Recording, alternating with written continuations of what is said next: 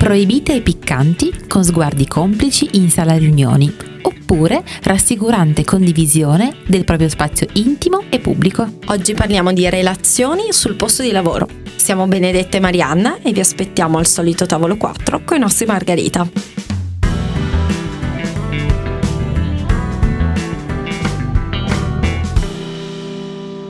Stamattina mentre andavo al lavoro mi sono accorta di una gonna particolarmente co- corta di una, di una collega.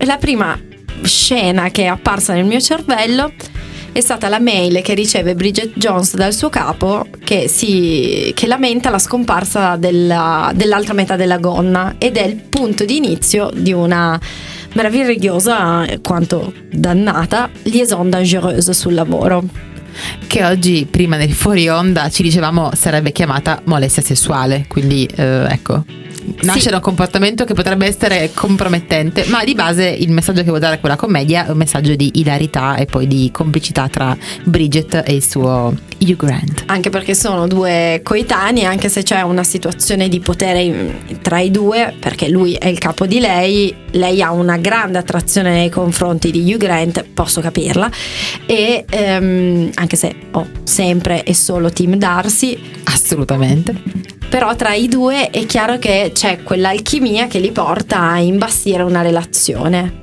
Ma le relazioni sul posto di lavoro possono avere un sapore dolce amaro. Dolce amaro è molto più statisticamente provato l'amaro del dolce perché i rischi sembrano essere maggiori dei benefici. Diciamo che ci sono relazioni che possono funzionare bene nonostante si condivida lo spazio di lavoro oppure possono andare veramente molto male proprio perché si condivide il lavoro. Sarà che stiamo andando verso la stagione invernale, quindi mi vengono in mente un sacco di film sul tema e sarà eh, la mia passione per Kate Winslet, ma mi viene in mente un'altra eroina appunto, Kate nel film L'amore non va in vacanza che subisce questo, subisce questo rapporto difficile col proprio capo che si appropria continuamente delle idee al punto quasi da prosciugarla, da spingerla ad andare dall'altra parte del mondo dove fortunatamente incontrerà Jack Black. Tutti abbiamo bisogno di un po' di Jack Black. Il potere che prima citavi è qua chiaramente raccontato. Dunque, io che sono più in alto di te nella scala gerarchica del lavoro, mi posso appropriare di qualcosa di buono che tu hai fatto utilizzando la nostra relazione amorosa di cui io faccio parte a metà e quindi sono coinvolto poco che basta per poterti fregare sul posto di lavoro. questo è un po' un estremo, una vignetta di quelle sgradevoli che si possono trovare in queste storie. Non sempre è così, ma è vero che il potere gioca un ruolo importantissimo ed è davvero una lama tagliente è anche un po' un afrodisiaco. Io non, ho sempre un po' quest'idea del, del potere che ti, ti affascina mh, anche in altri, in altri ambiti che non sono il lavoro, ma forse sul lavoro ancora di più. Può affascinare la donna o l'uomo che ha un potere lavorativo importante perché magari si può ammirare quel tipo di, di fascino oppure si può volere avere a che fare con qualcuno che ha potere nel tuo ufficio, nel tuo luogo di lavoro perché vuoi ingaggiare una sorta di gara agonistica e quindi vediamo chi la, chi la spunta e quindi c'è una gara a chi sa dimostrare di più le proprie competenze, magari anche facendo un po' le scarpe all'altra o all'altro. Mi viene in mente il romanzo di Sophie Kinsella, Sai tenere un segreto. Sophie Kinsella è l'autrice di I Love Shopping molto pop, super popolare. In questo mm, libro tutto inizia con un incontro fortuito tra questi due personaggi sull'aereo lei è terrorizzata dal prendere l'aereo, afferra la mano del suo vicino e inizia a raccontargli un sacco di cose imbarazzanti, tra cui il fatto che non ha mai avuto un orgasmo, non è sicura della sua relazione. Lui non dice niente tutto il viaggio, la saluta anche immagino un po' traumatizzato e poi lei scopre che è il suo capo. Terribile è credo forse una delle cose più angoscianti che mi possono venire in mente, però da lì iniziano a mm, instaurarsi tutta una serie di relazioni di schermaglie anche che scivolano nel comico perché il libro è chiaramente una commedia romantica però la, mm, mi lasciano dei dubbi, eh, e cioè quanto eh, l'attrazione mh, mm, ci faccia anche eh, così non vedere possi- delle possibili crepe sul posto di lavoro sul lavoro e sulla qualità del lavoro della persona che ci piace. È difficile a volte mantenere fotografie distinte, mm, quindi quello che è il compagno a casa non è il collega sul posto di lavoro, e parlo, parlo al maschile, ma questo vale anche per il femminile chiaramente perché è difficile riuscire a um, tenere lo stesso personaggio a casa e fuori casa.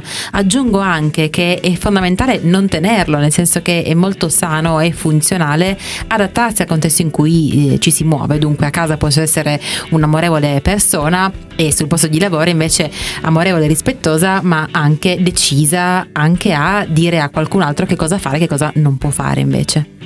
Ma se invece fosse una um, relazione in, in itinere, cioè non, non, si convive, non, ci, non si è sposati, c'è una forte attrazione, appunto questi sguardi nella sala riunioni. Questa attrazione non può essere un filtro per cui non ci accorgiamo che dall'altra parte la persona con cui ci interfacciamo e per la quale magari abbiamo anche stima professionale magari non è così in gamba? Questo potrebbe essere un filtro uh, che gli occhiali assumono, quindi verosimilmente cambierà un po' l'immagine dell'altro, perché questo è quello che poi il sentimento e la passione fa in generale in ogni relazione e uh, mi viene anche da aggiungere che non solo eh, gli occhiali guarderanno in modo diverso la persona che ci piace, ma ci faranno anche guardare in modo diverso il lavoro. Quindi è possibile, è verosimile che poi ci siano delle distrazioni nei confronti di clienti, altri colleghi che possono in qualche modo ledere l'efficienza lavorativa.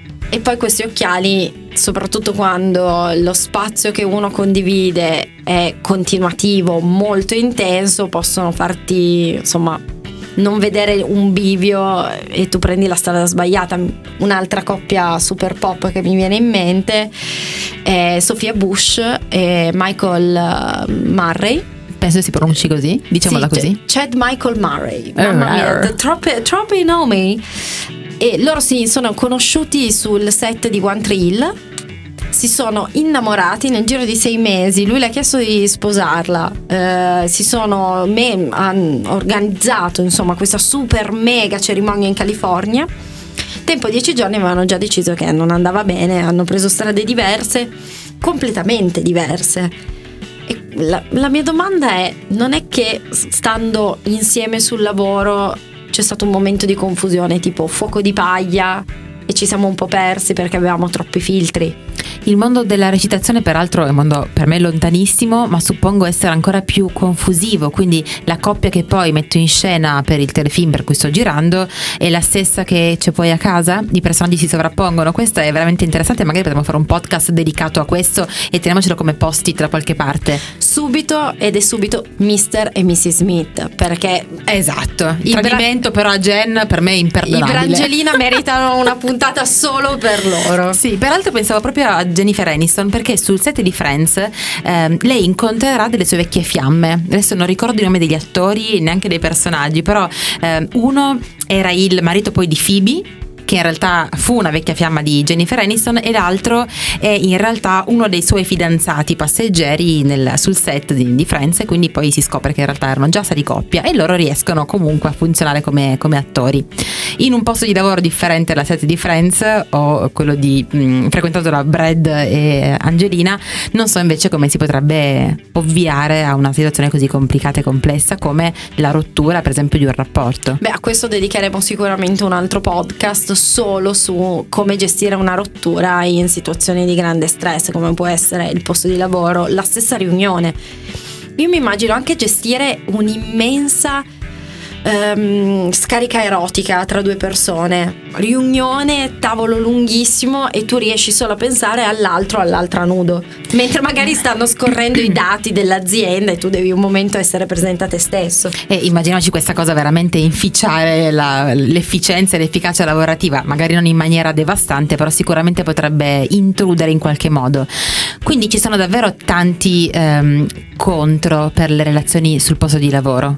Però c'è anche quel pro, quella, um, quel momento in cui magari fai un lavoro particolarmente stressante e ti ritrovi con uh, la persona che ami o con la quale ti, ti trovi particolarmente bene per un momento di pausa e immagino che il livello di stress scenda rapidamente perché ti senti a casa, ti senti capito, ti senti compreso anche appunto quando il lavoro può diventare un tritacarne notevole si può fare squadra, questo è l'unico pro che mi venga in mente, se devo essere onestissima. Ehm, e quindi l'idea di avere a fianco una persona eh, stimata e di fiducia potrebbe essere veramente una buona benzina per carburare poi sul posto di lavoro. Come Valentino e il suo compagno che hanno messo su un impero della moda che, di cui parliamo ancora oggi.